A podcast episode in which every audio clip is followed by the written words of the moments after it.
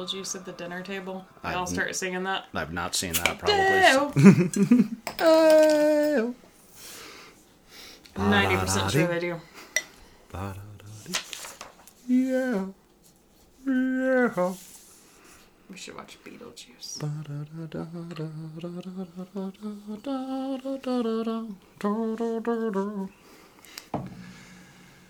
I don't know any of the sounds that he makes, so I can't join you. All I know is Deo. Deo. Welcome to the Nightmare Box, presenting Mistakes Were Made. My name is Brett Bloom. I'm sitting across from the beautiful, the effervescent, the fresh off of work, and very tired. Kristen Bloom. I'm sitting across from the hairless Brett Bloom. I am the hairless Brett Bloom. And just as work is miserable, we're here to talk 1990s misery.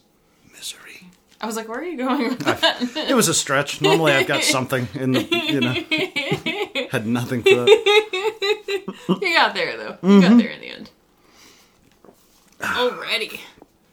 Tentatively named the Tremendous Tuesday. No. No. I'm just I'm just not naming it. Oh, I didn't look up dang it. I always forget on the ones that aren't two stars to look up the the aggregate scores. Yeah. I'll go pull those up real quick and- while you're doing your little intro thing. Um this was directed and produced by Rob Reiner. Screenplay the great Rob Reiner. that uh, Brett seems to know apparently on a deeply personal level. No, we, we I've got the old DVD. It's a two-sided DVD. One's like the theatrical side, and one's the standard definition side. And we couldn't figure out which one we wanted to watch, so we flipped it like four or five times. And we would always get to the part where it said directed by Rob Reiner, and by then I was convinced I knew who that dude was. I, I don't know who Rob Reiner is. Do you have any of his films? I didn't look him up. I only did the actors. Do a quick clip. He's known for When Harry Met Sally. Oh, I do know that movie. Yeah. Um, so yeah, directed and produced by Rob Reiner. Screenplay is by William Goldman, but it is based on none other than Misery by Stephen King. The master. Let's see. It was produced by Castle Rock, distributed by Columbia Pictures. The budget was 20 million, which actually seems a little high for a Film created almost entirely in a bedroom. How many Yeah. times did they flip that car off the bridge? Which I mean, they had like helicopter shots and stuff too, so maybe that's part of it. And they did have to pull the uh, car up by a crane, so maybe it was more practical effects. But yeah, twenty million seems a bit high for this to not be. Yeah, it's a movie that pretty much happens in one place. But anyway, uh, box office sixty-one point three million, so they Hell were not hurting afterwards either way. It did great. And our uh, ratings of 7.8 on IMDb, 90% on Rotten Tom. Ooh, that dirty Tom. That dirty Tom. Where do you sit with it? Uh, probably an 80, 85. I'd be right there with you. Yeah. Like it's a good movie. Um it's one of those movies where scary movies have progressed so far since Mm-hmm. that it's not a scary movie, but it's still like a tense, well acted, well done movie. very well done movie. cast. The cast? Oh, shit. Cast. Oh sure. I had to Google, even though I love this man, how to pronounce his last name. His name is James Caan, and he plays Paul Sheldon. It's our main character. Uh, he's the author in this Mm-hmm. movie. He plays who? Sonny in The Godfather. and then Kathy Bates as Annie Wilkes. Kathy Bates has done a lot of shit, Mm-hmm. um, and I did not write down uh, what her most famous one is. Uh, uh, character description, though, she's the number one fan. She is the number one fan. She's for more modern stuff been in American Horror Story. Um, she was in Titanic. Mm-hmm. She's done. I forgot she was in Titanic, and then I was going through her list of films, and I was like, I know exactly who she is. She's like the snobby upper class lady, right? Yeah. They get in the big Well- argument at the bottom of the stairwell. She's the upper class lady that's actually nice. Oh, okay. She's the only upper class lady that actually likes Leo. Yeah, I just remember like the scene at the bottom of the stairwell when they learn that the boat is sinking, and then they have that little discourse with her in the ballroom. Mom. I didn't know Rose's mom was on it. Or yeah, mhm. yeah. Okay. Her her parents hate Leo, but Kathy Bates' character is the only like high society character that's nice to Leo. Um, Never mind.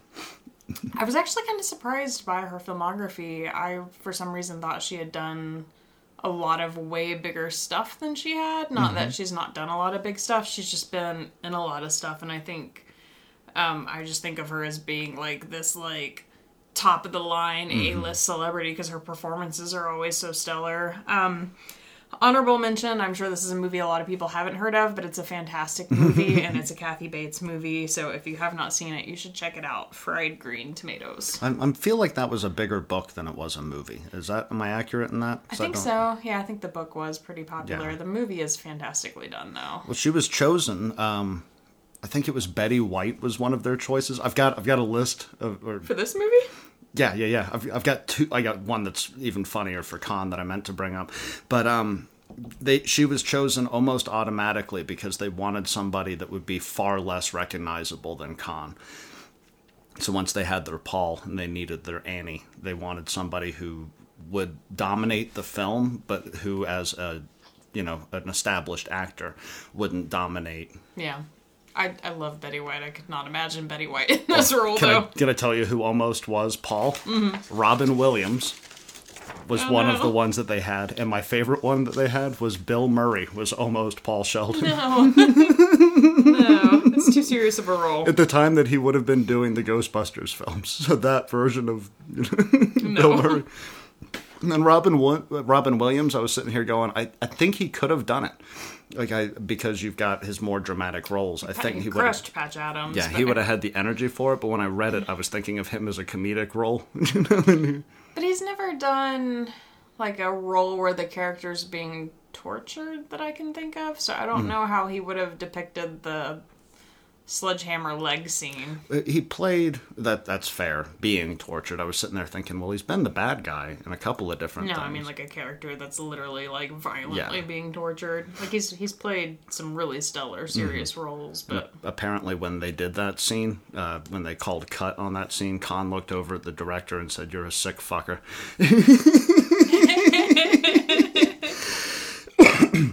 we got Richard Farnsworth plays Buster. That's our sheriff character. Um, I think he had done a lot of like really old famous movies, but the one that I was like, oh, he was in Lassie. Um, Frances Sternhagen as Virginia. She's the deputy, the sheriff's wife who's getting handsy in the Yeah. the car. Ironically, not in the book. She's not a character in the book. Huh, Yeah. Didn't know that. Um, I just thought this was funny because this is also a Stephen King movie. She was in The Mist. Fuck yeah. then uh, Lauren Bacall plays uh, Marcia Sindel. Uh, this lady, her IMDb photo is like an old ass, like black and white photo that looks like something from the 1920s, like those type of actresses. And um, I was browsing through her IMDb, and she's done a ton of stuff too, and she had done recent stuff as well. Um, but I definitely get the impression she was like an old Hollywood starlet, like when she was younger. Like she was, Yeah. like that's how she looked in all her photos and all her roles. Looked like she was like one of those young Hollywood stars back in the day. um, I don't know if I've seen the movie. I know the book is super popular, and I'm pretty sure the movie did pretty well too. But she was in uh, Murder on the Orient Express. Hell I just yeah. thought that was a fun one. That's a classic story. It's a brilliant. Synopsis. the synopsis. Uh, Paul Sheldon um, is a like best best selling uh, author um, that one might confuse with Stephen King, um, who What is, what is that stupid movie that we watched about the writer that stole her mom's book? What was a world best-selling author or whatever the phrase was? world a- internationally best selling author or some shit like that. Paul's an internationally best-selling yeah, author. Yeah, yeah, and he is uh, famous, like a lot of authors are, for like a specific series. So he has the Misery series, uh, which follows his main character Misery apparently across all these journeys in her life, and there's drama and shit, and it's an awesome series, but you never get to read so much as a passage. And Annie is isolated up in the mountains, and that is her favorite book series. Can you imagine if Annie loved Harry Potter? She would have kidnapped J.K. Rowling. Basically, what goes down in this film. So, Paul is driving down the road really quickly in a Mustang On icy roads in a snowstorm, uh, flips off in an embankment, and is saved by Annie, who used to be a nurse. And then she proceeds to torture him into writing the next misery novel to save his own life because his new book, which is not about misery, is too profane. And uh, eventually it leads down the road of murder suicide because turns out Annie is cray. Annie is cray. Cock and Annie. um. oh, Can, can I do one more interesting? Yeah. I've, I've got. I- don't have many, but I've got a few. Um, so one of the other people that was thought for the Paul is Jack Nicholson.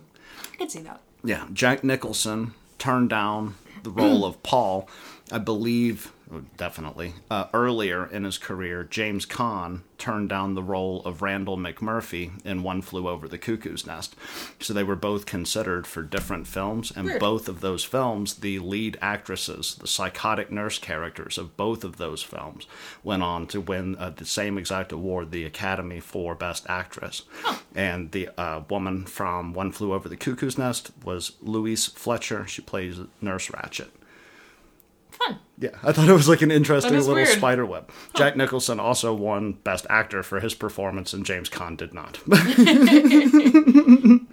but the films both had psychotic nurse that Fun went fact. on for Academy shit. I have a fun fact for you. fun fact it up. Fuck it, fun fact. So you knew this already, but in the novel, um, instead of smashing Paul's feet, Annie chops them off with an axe. Um, apparently, Goldman. Who is Goldman? I don't know who Goldman is. Whoever Goldman is, though, I think he's the screenwriter. loved the scene. Yeah. Is that who I said it was? It is. Screenwriter. Loved the scene and uh, argued, tried to keep it in the movie. And um, Reiner, the director, was like, no, we're, we're changing that. Um, so they switched it to breaking of the ankles. And um, I guess after they had done the screening of the movie, Goldman came back and said that he thought it was the right decision because he thought the visual depiction of Annie amputating Paul's legs on screen would cause the audience to hate her instead Yeah. of sympathizing with her. My question for you, though, is do you find Annie to be a sympathetic character? We'll get there in a minute. Can I fill you in with a little part that was kept out of the film? No. Okay. Yes. uh, in the novel, um, at one point, it, it's coming up on Paul's birthday, and he still has not accomplished anything due to his lackadaisical typewriter and these drugs that are much bigger in the book than they are in the movie. So she saws off his thumb uh, with a turkey carver, and then bakes him a birthday cake with the thumb as a um, unlit birthday candle. So Annie goes a lot harder in the novel. Gross. I kind of feel like it's odd. Do they say what the books that he writes are about in the book at all? I think that they give you like vague shit in chapter one, but Paul's more of a a drug addict uh, who's recently stopped taking drugs and thus has stopped writing misery. So now he's trying to write. I think it's called Fast Cars. Is the book that he's wanted that's in his satchel when he crashes. He's wanting Mm-hmm. Ironic. to. Yeah, yeah, yeah. He's driving a fast car. Oh my god. um, but yeah, the drugs were a bigger thing. What was I in the middle of? I asked if uh, they mentioned what the book's about. I think that there's a small thing in that first chapter, if I remember correctly, where like he's explaining to his agent how fucking retarded these books are. Sorry for the word. I've been reading Generation Kill. Or maybe it's because James Caan is the person who got cast to play him, but he just does not strike me as a dude writing an 18th century love story for eight books. Mm-hmm. I'm like, that doesn't seem like that would have been your road. Yeah, well, the thing with the the novel is King has come out and explained that it's more or less about his overcoming his own substance abuse problems. Because uh, King used to have like a legendary coke issue, and then he would His wife had to intervene. and his wife had to intervene and annie becomes his drug addiction. She cripples him. She isolates him. She stops him from being able to do the work that he wants to do. And she's also representative of like the amount of pressure that king was under to continue putting out incredible stories by his savage ass fucking fans. like it's an interesting metaphor that's baked into it about King's actual drug addiction and the fact that they left the addiction out of the um, Movie. movie takes something away from it, but you can't make an entire Stephen King. You fucking forever. Did uh in the book? Do you remember? Did he actively stop taking the drugs like he does Yeah. in the movie? because he has to overcome because he he'd been addicted to opiates and then she puts him on an opiate and he can't do anything. So he has to like wean himself off of it. And like in every Stephen King, like in The Green Mile, he's got a urinary tract infection. Like in every Stephen King, there's some sort of like body sensation that reflects the outside world. So you go through a lot of him trying to overcome himself so that he can overcome Annie and get out of the house. That's creepy. She chops his thumb off, though. Again, I ask you, is Annie a sympathetic character? No. she is, I mean we relate on one level. Her her mental illness is explained as bipolar disorder, so like we get along just dandy there.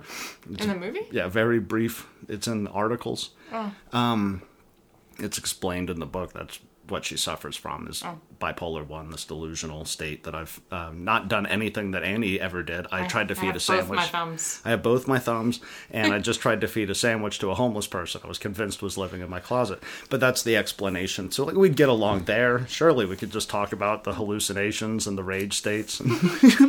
Yeah, I find that because that was straight from the Wikipedia that they were um, saying they chose not to chop off the feet Mm-hmm. because they thought audiences wouldn't sympathize with Annie. And I don't know that sympathy is the right word. yeah. I would definitely argue, which is strange because I think Paul is definitively the main character of mm-hmm. this story, and it's Paul's story that we're following. And I think we're supposed to kind of corral behind Paul and cheer for Yeah. him, but there's not. And I don't know how long the movie is. I guess I should It's like an hour 40 something. Seven minutes. Mm-hmm. Um, yeah, Man, that was spot on. An hour 40 something is roughly 107 minutes.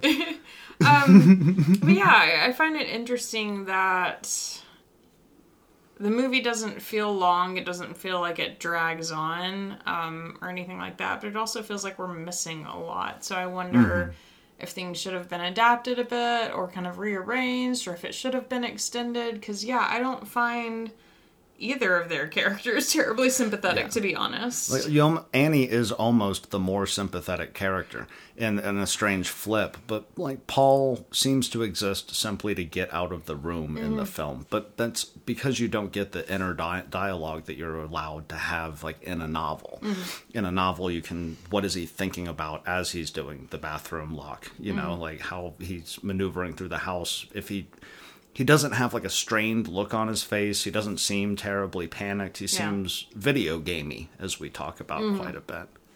I think the only time he really seems under pressure is whenever he's in physical Oh, pain. Like I was singing at the beginning of the show.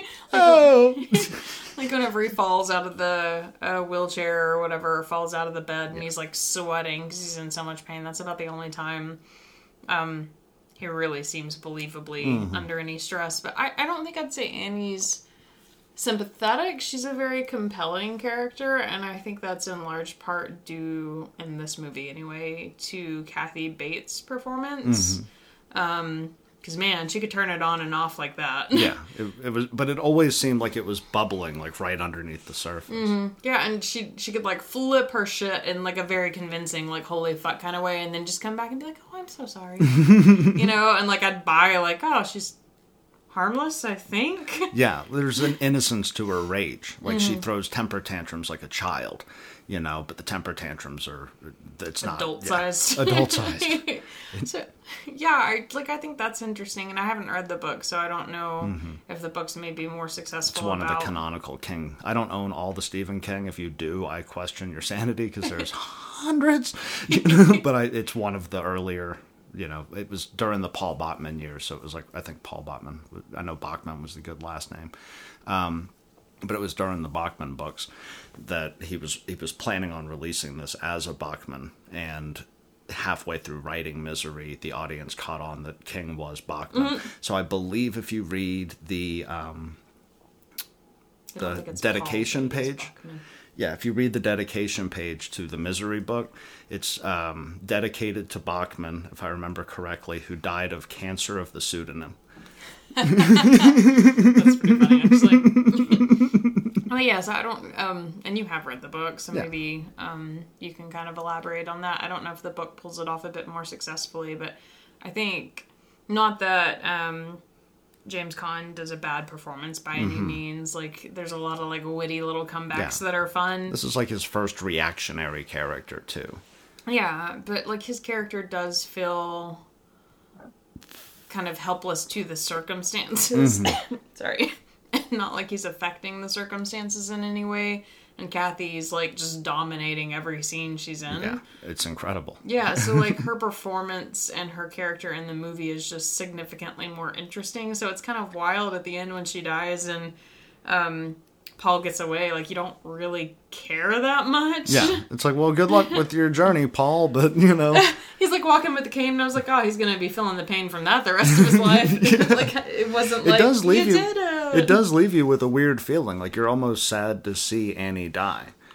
I was sad that the sheriff died, and that was the only death that I was like, no.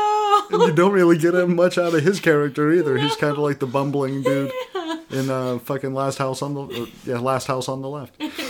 The sheriff who's like climbs up in the chicken coop or the chicken truck. That was literally the only character whose fate I was worried about, and I remembered that he died because Got I'd taken seen out it. with a small bore shotgun. Like I remembered that he died because I'd seen it before, and I was like, ah, damn it, he does die, doesn't he? and then yeah, and he dies, and I'm like, ah, well, I mean, bitch was crazy, and then Paul lives, and I was like, ah, well. Saw that coming. He's the hero. so it's weird. I don't know. Did the book like give you a bit more of like a desire to cheer Paul on? Or? Yeah, well, that's what I was saying earlier. Is in a novel you get a lot more of the inner dialogue. It would be weird if we had James Caan narrating how Paul felt as like a voiceover during the scene. That would feel like 40s film, you know. And there I was trying to pick my way out of the door. Whereas being able to read it, you can have all of those thoughts as the action's going on. So you're not just sitting in silence watching a video game type thing, like I need to go to the kitchen so I can get the lighter fluid. You know? Get that big ass Then I gotta butcher knife to that she's room. definitely gonna notice is missing. yeah, yeah, yeah. I need to overcome my, you know, my pills, so I stuff them in my mattress. Like it, you don't get any of the emotion or the logic happening in his head. And when you're dealing, sorry, I've got the burps. Um, while we're dealing with a film, you know, it's not old, but it is 31 years old at this point. So, it, it, as you were saying, with the horror genre having come so far, like, you need to give me more, or I don't feel like you're telling me enough information, and now I just feel like I'm watching a 1980s war movie where, you know, gotta go crawl across the barbed wire because that guy needs to get blown up. You know? And I think the thing that's saddest for me, um, which I don't know how long the book is. Is the book fairly It's long? pretty short. It's Oh, it kind of like The Long Walk. Gotcha. Um, It's not like The Stand. Oh yeah, yeah, you're right. I mean, I guess still either way, like several hundred pages of Mm-hmm. Probably three, four hundred. yeah, several hundred pages of writing. Most movies are you know roughly 160 pages Mm-hmm. or whatever because each page is a minute. Yeah. Um, So you aim for like less than that. 120 minute or 120 pages, and then you cut it back from there. yeah. Um, so you're probably yeah, having to realistically cut a lot from the original story. But like the thing that bugs me, I guess, is like because we don't get to know really much of anything about Paul except for he's a writer who's been stuck writing the series that he doesn't want to write and he wants out of. Like we don't learn like we know he has a kid, but we don't learn anything about if he's still married, if he's Yeah. divorced, what's his relationship like with his children. Mm-hmm. Um you know, does he have friends? Yeah. Like what type of writer is he when he's like struggling to write a book or when he's really like got some momentum going. We don't learn anything about Paul the person. So Paul in this really difficult situation just feels kind of like cold and detached and doesn't Yeah. really seem terribly concerned himself if he lives or dies. I think that's just Caan. Caan's just fuck it. I'm here. I was Sonny. I'm good. So like are like I, I'm left What are with- ways that we could have represented more of that without like robotic dialogue, do you think? Because I'm trying to think in my head overcoming the inability for film to have the inner monologue running like it can in a book simultaneous to the action. Should we have had a scene where he gets his wallet back and he's like looking at the picture of his kid and then stuffing that in with the pills and I feel like I just needed some kind of more setup? maybe and like it doesn't necessarily have to specifically be his kid in particular like it could be because we get like a brief flash of it whenever he has to burn his own book that he is upset by this Yeah. so even if the motivation was just writing consumes his life and that's his big passion in life. Like mm-hmm. some kind of sense of what is paul fighting for to live for? Because like i said at the end when he walks away it doesn't feel like a hooray. It's like oh this dude who didn't really seem to care Yeah. much about life survived we don't go back to a family. We go back to lunch with his agent. So Yeah. like he exists as a writer and a writer alone. He's not a fully fleshed out character. yeah and even whenever he's hallucinating that annie's there like he doesn't have a reaction he's like yeah i see her sometimes and the chick says i'm your number one fan and that would normally be a little off-putting and he's Yeah. just like thanks so like i, I want to know what does paul live for what's paul willing to die for Mm-hmm. like what makes surviving the situation significant to paul like Yeah. do we get a sense of that in the book It's the well, yes, but I can't tell you uh, the big plot point at the end. I'll tell you in ten seconds. How about that? If you're reading Misery or plan to read Misery, you can plug your ears. One three, and a two, two. and a three, four, five, and a six, seven, eight, nine, ten. He burns an empty stack of paper. Keeps the book. Goes So- on as a publishing career with the Misery book based on Annie. So she doesn't will it in and put it in the the No, the one he burns at the end when he calls her in and Oh. says, "I've got the last one," and then he lights Oh. it on fire in front of her. oh so he keeps doing the series he hates. Well, that's the whole point of the movie.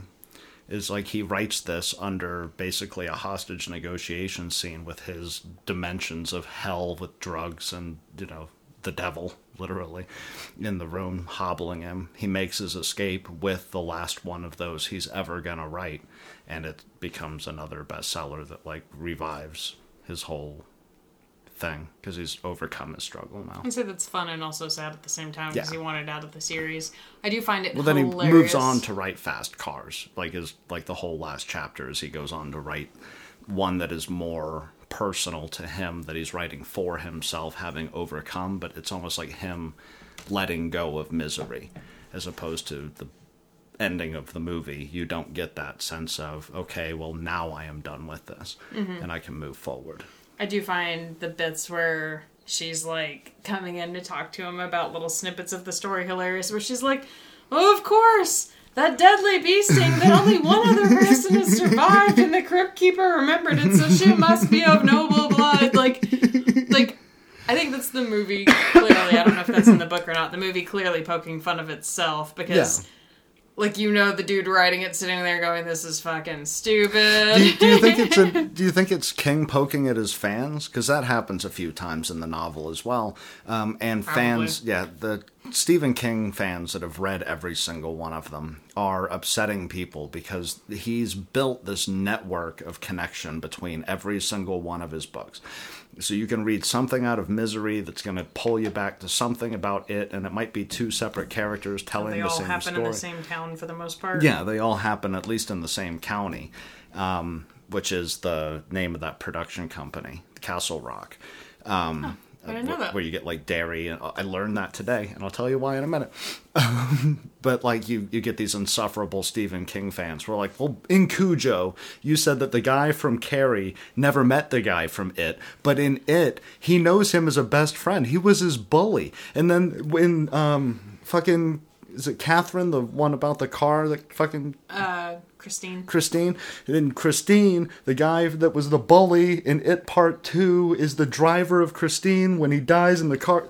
They they all tie all Mm-hmm. I around. Christine is either in Cujo or Cujo's in Christine. There's like a Yeah. crossover between those two. Christine's in It, But I think she's also and in Christine also becomes the Mr. Mercedes series. He, he does these crazy intricate webs. It's like the Marvel universe, but One man Scary. on cocaine.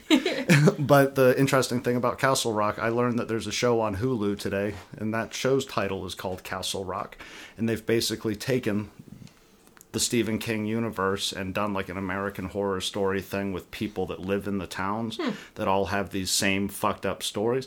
In season two, the main character is Annie. that seems like plagiarism. Just gonna throw that out there. You're stealing someone else's concepts and making a different story. Unless King gave him permission. Yeah, it might be a King Castle Rock production. But yeah, okay. Uh, kind of closing out this thought. Paul aside, though, um, I am mad that the way that we learn about how crazy Annie's supposed to be is through a fucking scrapbook. Yeah, that was lame. I'm mad about that. Yeah, she should have had like a caretaker come up to the house or something, and then like her have to explain it to Paul. It goes into a lot more detail in the book as well. Anything. the townsfolk seem pretty chill about her living in their town too, and she apparently murdered a ton of babies. I would imagine that's all of their children. went to jail for a brief enough time that she's still pretty young. Um, so I want to know why they didn't chase her down with pitchforks and why she's allowed to live like within reasonable distance of the city limits. And she's literally been murdering people her whole life. She murdered people to like get her career. Mur- for some reason, murdered people to get her career, and then started murdering her patients. And I want to know why. yeah, no, she's the serial killer. like the first part of the little book makes perfect sense because it's like oh this chick did better her, than her Yeah. in school so she killed them because she wanted to be the best and then she killed the dude that was the director of the department she wanted to be in so she could direct the department yeah, and then she drowned her own daughter and then started murdering babies. And did she drown her own daughter it's that's in the it's in the book. Oh, that's not in the scrapbook. But yeah, and then starts murdering babies, and we Mm-hmm. don't get any sense of why. And then Paul just rolls back into the room, and he's like, "Oh, hey, how's it going?" You know. so like, the like bomb drop that should be that knowledge that she's so crazy she murders babies. Yeah. It's just kind of like, oh, how's it going, Annie? How's it going? Also learned uh, that the phone is gutted for some weird reason. I don't know why you did that, but all right, Annie. Yeah, crazy old bitch. So yeah, I'd like Kathy Bates crushes the role, but like I I want to know more about what makes Annie tick and not through a scrapbook of her own kills she keeps and leaves right out in the Yeah. open for anybody to find. I would almost that they gave us no reason outside of she's nuts, you know, and like leave out Number the one fan. yeah, leave out the scrapbook. Just make it that she's his number one fan and is obviously having a psychotic break right now. I don't need to know that this is like behavior that's carried on for 30 years. I, I would prefer it if it was so dialed into him that she was going insane that he didn't like her. Because that feels more believable. Dear Stan. I would have even been okay with just one or two, like if she had killed the chick because she wanted to be the best in her graduating Mm-hmm. class, and if she had killed the person that had the job she wanted, and if she had killed her husband because maybe her husband didn't love her the way she wanted to be loved, because then you build um, this history of this character who's driven mad by her need to be the best, and Yeah, then so by it- rejection. well, Yeah. yeah, both, yeah. Um, so then this like obsession with having to be it can't just be I'm a fan. I'm the number one fan. Nobody loves you more than I love you. So like this obsession with having to be the absolute best at everything and needing to be recognized for that would then be more compelling. Like I don't get I mean, uh, the novel probably has some kind of justification for it, but I don't get why in the book we acknowledge that she murders babies because, like, you'd think she'd hit the point of her career where she was happy. If I remember correctly, it's because she drowned her own daughter in a psychotic episode and then winds up murdering because she can't be a mother. And if we had delved into that, I'd have been like, okay, cool. If that's not exactly it, don't yell at me. I haven't read that book in eight years. but, it, but if we didn't have time to dive into that, like, I know there's some hesitancy to kind of rewrite stories that are existing stories, especially when they're successful. But if we didn't have time novel wise to dive into that, we could have just left it at like this need for perfection and this need to be the best. So she's killed off a couple of people. And she's obsessed with being loved by him and being his number one fan or whatever. And it would have felt a bit more like, oh, this lady's dangerous. Do you think that that's an overall fault in film when adapting? I mean, King definitely has a pattern. Like, if you read enough King, it's, oh my god, there's the snow. They can't leave now. Oh no, that person went crazy. Oh shit. The kid saved the day. Wow. Like there's like there's like a, a, a almost a predictable pattern to mm-hmm. s- specific genres of King, which he's broken out of at times, and the people that like the canonical books are not the people that like the breaking of the king pattern. Ironically, like there's something comforting and kind of you know knowing that the storyteller has this consistency to him. Mm-hmm. But Stephen King hated the Shining film. He loved Misery. I was gonna say, I think he said this was one of his best adaptations. And I disagree with him entirely. Like there are definitely worse adaptations, but I think Carrie is the most spot on book to screen. Wasn't the Shining movie fairly different from the book though? Yeah, yeah, yeah. The Shining movie was different, but Kubrick didn't try to make a page for page remake. And I think whereas these some- other ones are trying to do the book. I, mean, I think at some point maybe ego comes into play there. Stephen King is a very prolific writer. Mm-hmm. Uh, Kubrick is a very prolific director. So then, if someone comes behind you Yeah. and makes a more popular version of your work, No, The Shining the book is incredible. but I, th- I think the movie was more successful, yeah. yeah, you're probably going to be a little Stanley salty. Kubrick, yeah, Stanley Kubrick didn't have the shrubs turn into giant teddy bears that chased people around the yard and all that weird shit. That Probably gonna be a little salty Mm-hmm. that somebody changed your work and did it well. Yeah, because I think some film adaptations get it right, but with King, it feels like they almost always get it wrong. The first uh, It movie, people love that one, the one that has the. I hate that I, movie. I hate the fucking made to TV It. But the remake, It Chapter 1, absolutely loved it. The one that was all about the kids. It Chapter 2 can go fuck itself. because they relied on the CGI and they tried to recreate the great spider as opposed to like do what you did right in the first one where you know we saw what we needed to see but you left a lot to the imagination you know? Like i don't know. I don't know if it's a stephen king issue but it seems to be when i see a book written by stephen king i'm very excited to read it. When i see a film based on something by stephen king i feel like combative the second i walk into the movie theater I don't think a lot of his books are super short as part of the problem, and Yeah. I think a lot of film adaptations try because you don't want to split up a work that wasn't originally split up, try to cram these larger concepts into smaller works. That's fair. And I, I think that's where, for me, Lord of the Rings kind of fell too, is they're really long books and they. Um really long movies Well, they learned originally. that, learned that earlier this week. It was four hours long. they originally were faithful to like it wasn't a cash grab they were faithful as they could be to the concept of the book and like the hobbit they split the hobbit's the shortest book of them all and they split it into three movies because they wanted to make money off of it um but because they tried to keep the pacing of the book a lot got lost in translation. Like the movies are incredibly well done but there are if you read the books a lot of things missing yeah. that like people were initially like i'm kind of a little bothered by that and i was kind of bothered by some things too. So yeah I, th- I think i think that's the danger of trying to take these dense works and cramming them down into something that's fast paced and, mm-hmm. and a visual audience is going to enjoy like you lose a lot in translation I think we have the ability now with the concept of the mini series. Mm-hmm. You know, where now I feel like you could do Misery. I feel like you could actually do. You couldn't do Cujo.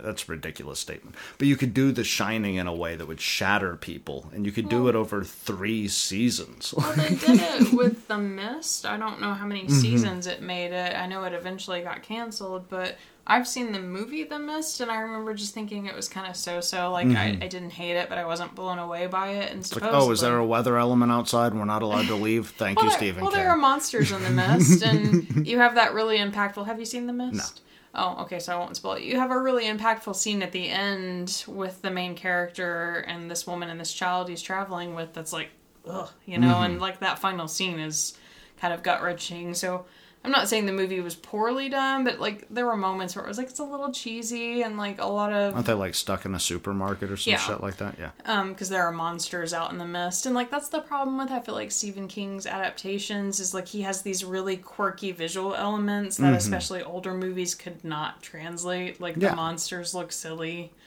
Um, well, he never fully fleshes them out in the novels because they're they're mostly like the hallucinations of over imaginative children. Well- when he does the big monster, like it's seen from Danny's perspective when like the hedge like turns into a bunch of like teddy bears and shit. But like you only see like he describes the shadow here or like a slimy element there. Well, and that works when you're reading because your brain fills Creates the rest of the yeah, character, and so yeah. you see it and what freaks you out or what kind of makes you tick. And but when it's literally on a screen, you're like, mm, I don't know about that. um, but they made a TV series of The Mist, and I heard it was really good. I've not seen it, but I, I've heard it was incredible. So yeah, like maybe. Um, instead of trying to break it up into like two feature films, like doing a mini series and stretching it out over several discs that people can enjoy an hour at a time would be um, a better way to tackle some of his works. Because yeah. Yeah, some of them it's like, oh well, you left a lot out. Yeah, like I'm I'm I'm never gonna read The Stand. the movie's not that great. Like, and that's what I keep hearing because people are like, "Well, they didn't get it right," and it's like it's over a thousand pages. It's fucking huge. It's like three separate discs. The movie's pretty long. Like I'm never gonna. I, I own it. like I'll forever own the stand, but I don't. I it would take me a year, and I'm uh, I read every day. I'm terrified, but then again, my brother read like all the Harry Potter books, and one of those is really big too. So maybe maybe it's possible, but like it's it's really big, and the words are really small. When you're reading the stand, it feels like you're reading the Bible. Like if I have an hour, I might get through a page and a half. It's about biblical stuff, so that's apropos. apropos. and he was still on cocaine. It makes me nervous. It's not as like accessible as Misery or Cujo or Carrie. You know, it's not the shi or it's sh- it's bigger than The Shining. It's roughly the same size as it, and I've read it, but that took me three months. I've read a lot of the Harry Potter books. I've not read them all, but there are some that I think are like between five and seven hundred pages, but the type is like reasonable Yeah. type. it's not like teeny tiny print.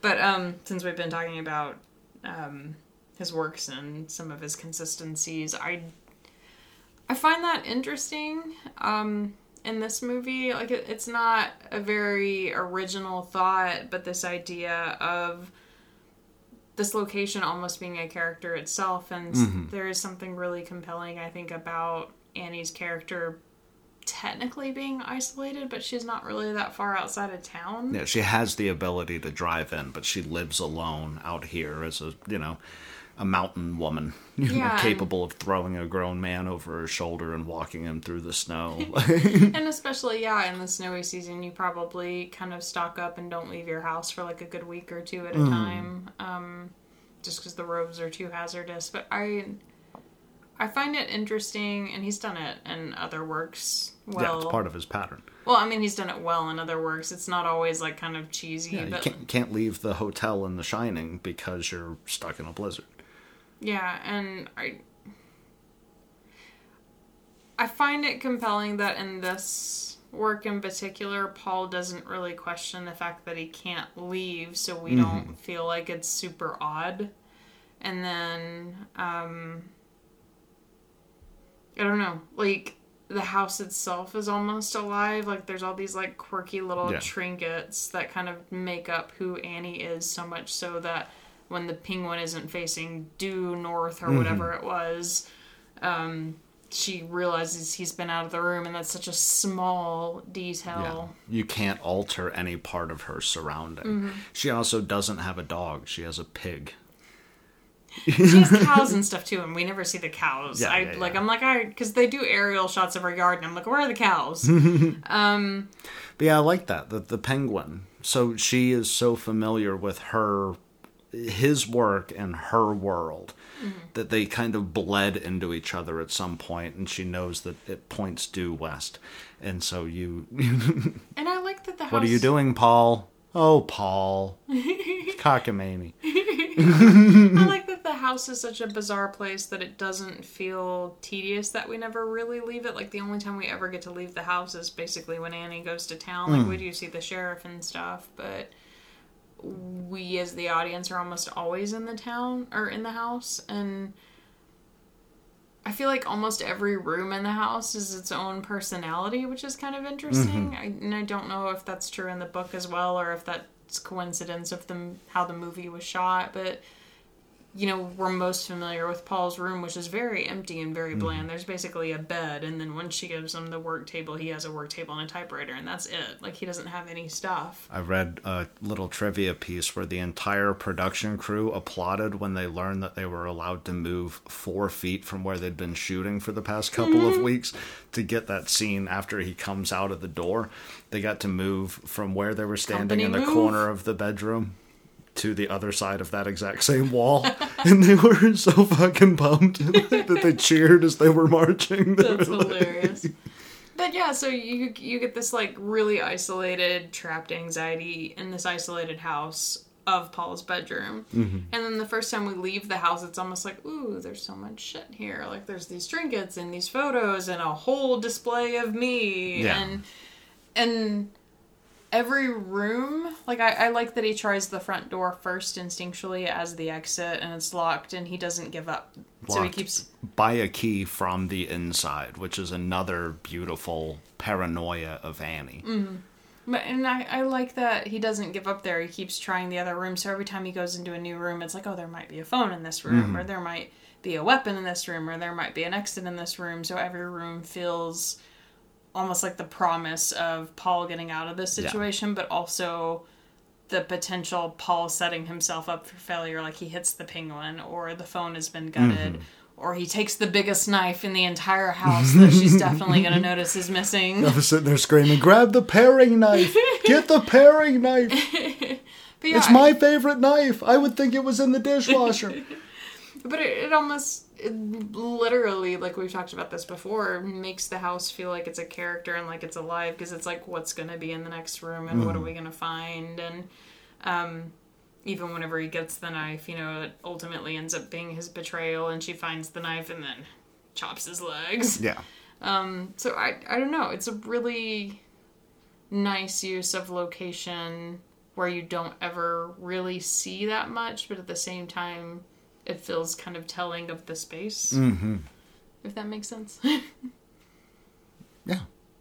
add, add to it. I'm, I'm lost. It was like, yeah, of course. That was, it was brilliant. No, it, it, it makes like everything feel like a trap around him. Like I'm in this room. She could come home right now. I'm never gonna make it back. yeah, and yeah, No. because he literally can't walk, and uh, the wheelchair won't fit into the kitchen at all. So he's like, Mm-hmm. I gotta crawl back across this floor and crawl my ass back up into bed. Yeah.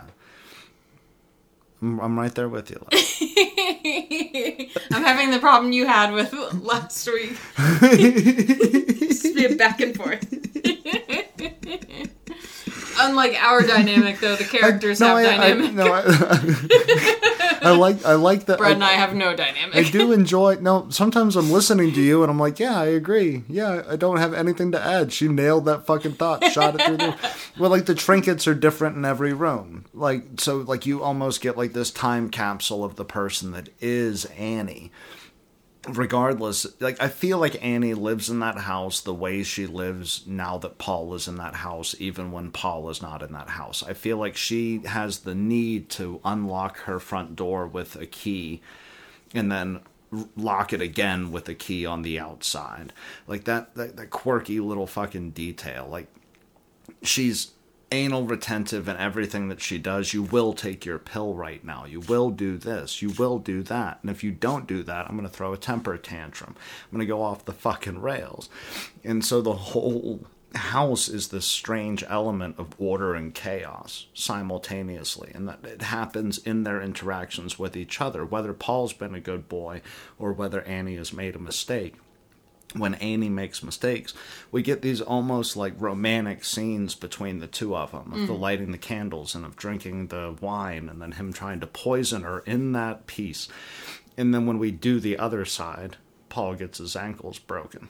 I find it fascinating too that um, so Annie has all these little trinkets, um, and my mom was really big into little ceramic bears growing Yeah, up. yeah, She yeah. had like an entire cabinet of ceramic bears. They weren't just all over the house; they were like all, um, yes. My my no, keep finish your thought. I'm, Oh. I'm doing the silent hand. they were all like put away in a cabinet so that they were safe and they wouldn't get broken and stuff. But I, I find it interesting all the stuff in Annie's house are these little just like generic trinkets that you would expect to find at like your mom or your grandma's house or whatever. And like Brett and I don't have any photos of either of us out. I'm interjecting before you get into that part because I want to relate.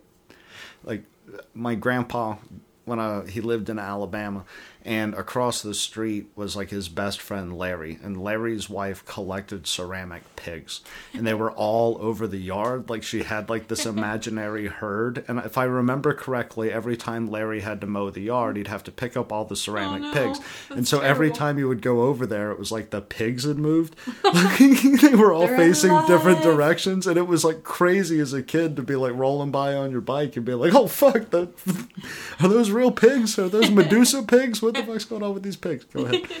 No, um, it's like I, I don't think we have any pictures in the apartment anywhere of us hanging up or our family members hanging up. But like that's a fairly normal thing. You go to Yeah. somebody's house, and especially if they have kids or whatever, you know, there are photos hanging the, on the walls of the family. Um, and I find it incredibly interesting that Annie has all these trinkets all over the house that are kind of vague trinkets that you would find maybe in anybody's home, but they're trinkets that she likes and trinkets specific to things that make her happy. But the only photos in her house, like we learned she's been married. I didn't know she had had a kid because that's not Yeah. something they really mention in the movie. Um, and you don't know, like, sh- we don't know if she had siblings based on, you know, what's in the movie. She had to have had parents. She exists. And there are no family photos anywhere in the house. The only photo she has anywhere in the house is the shrine of Paul. The shrine of Paul and the picture of her as a younger child. Just, oh yeah, that's true. Yeah. Yeah. there's a picture of her. But yeah, like any identifying personal marker in her house that you would expect is dedicated to him. Like there's no actual photos of her, which is crazy. Yeah, he's become one of her strange little icons that she's obsessed. Mm-hmm. It, it, it elevates him to the point of God, you know, and he is not as self assured. He doesn't believe in these books that he's written. He thinks they're shit for trash audiences. He's just trying to make enough money, you know. fair, it's like an 18th century love story. It Exa- probably is true. Yeah, yeah, yeah, yeah, yeah. But I think it's an interesting reflection on maybe the way King felt about himself at the time, because this comes, if it came during the Bachman years, as I understand it to be, he did that because he wasn't trusting his audience anymore. Was also trying to get off cocaine, and so I think maybe the paranoia was birthed out of a deeper place. But um, it was done during King's Bachman years where I think he identified his own pattern. And he goes, Am I a hack? Or if I can write these under a different name, would they be as successful? Um, the problem was Bachman got very successful. and then people that were reading King were going, "Man, you should read these Bachman novels. They're fucking incredible. They're the, he's the next great Stephen King." And then they were like, "Oh shit, that's Stephen King." It's either plagiarizing or yeah, so he ironically proved his own point. Yes, they love my formula. I feel like a lot of his characters are kind of quirky too. Like his characters are kind of all oddballs. yeah, like yeah, yeah. it. Well, he's a he's a guitarist in a rock band. Is he? Yeah, he's got like I think it's I'm not going to even attempt to remember who he's in a band with. But pre-COVID, yeah, he was like a 70-year-old man with a guitar up on stage like doing cover songs and shit like that. I did not. he's a know that. quirky fucking dude. I, I think it's probably the best example because they literally calls them call themselves the lovers or whatever Mm. because they keep getting called the losers. Um, um, but yeah, like I, the characters that are the side characters are even kind of adorable in a lot of Yeah. his work, and like. I don't know how much of this is based off of. Well, you said the wife wasn't in the book at all. yeah, the Right. wife was not in the book. so I don't know. Maybe the sheriff is the like- sheriff was hyper not involved in the novel like it was kind of it, it took longer in the novel in the movie it's like a four week experience but like he has a birthday in the novel so like he's there for a lot longer fighting this pill addiction I get the impression in the book that it's a couple of months, or in the movie that it's a couple of months that go No, because the snow never dries. Yeah, but it's So it's snowy like four or five months of the year here. True. Um, yeah, but we we see him like they do the cliche thing movies do where he changes outfits a bunch of Mm. times and then he's building up his strength and all this. So I get the impression like at least a good month or two has gone by. Huh. Um, well, I guess that blows my point though, because I was like, the sheriff and his wife are this really quirky, cute couple, and if I- they're not in the book, I, I, I think the great Rob Reiner might have thrown that in, you know, as a nod to Stephen King. Yeah, I, I don't know. I, so there's probably better examples than that then. But yeah, a lot of his characters are these quirky little fun Yeah. characters that are memorable. Um, got the the sheriff and the wife, even if they weren't in, were Danny in in the the book, Sh- they're adorable. Danny in The Shining is like your your key character watching Jack Torrance go mad. But he's quirky and fun and like he's seeing ghosts. kind of creepy. In the movie he was. That In the was book he was adorable. Cujo, the everybody in the town's not saving them from the mastiff that's about to fuck their life up. Does everybody know?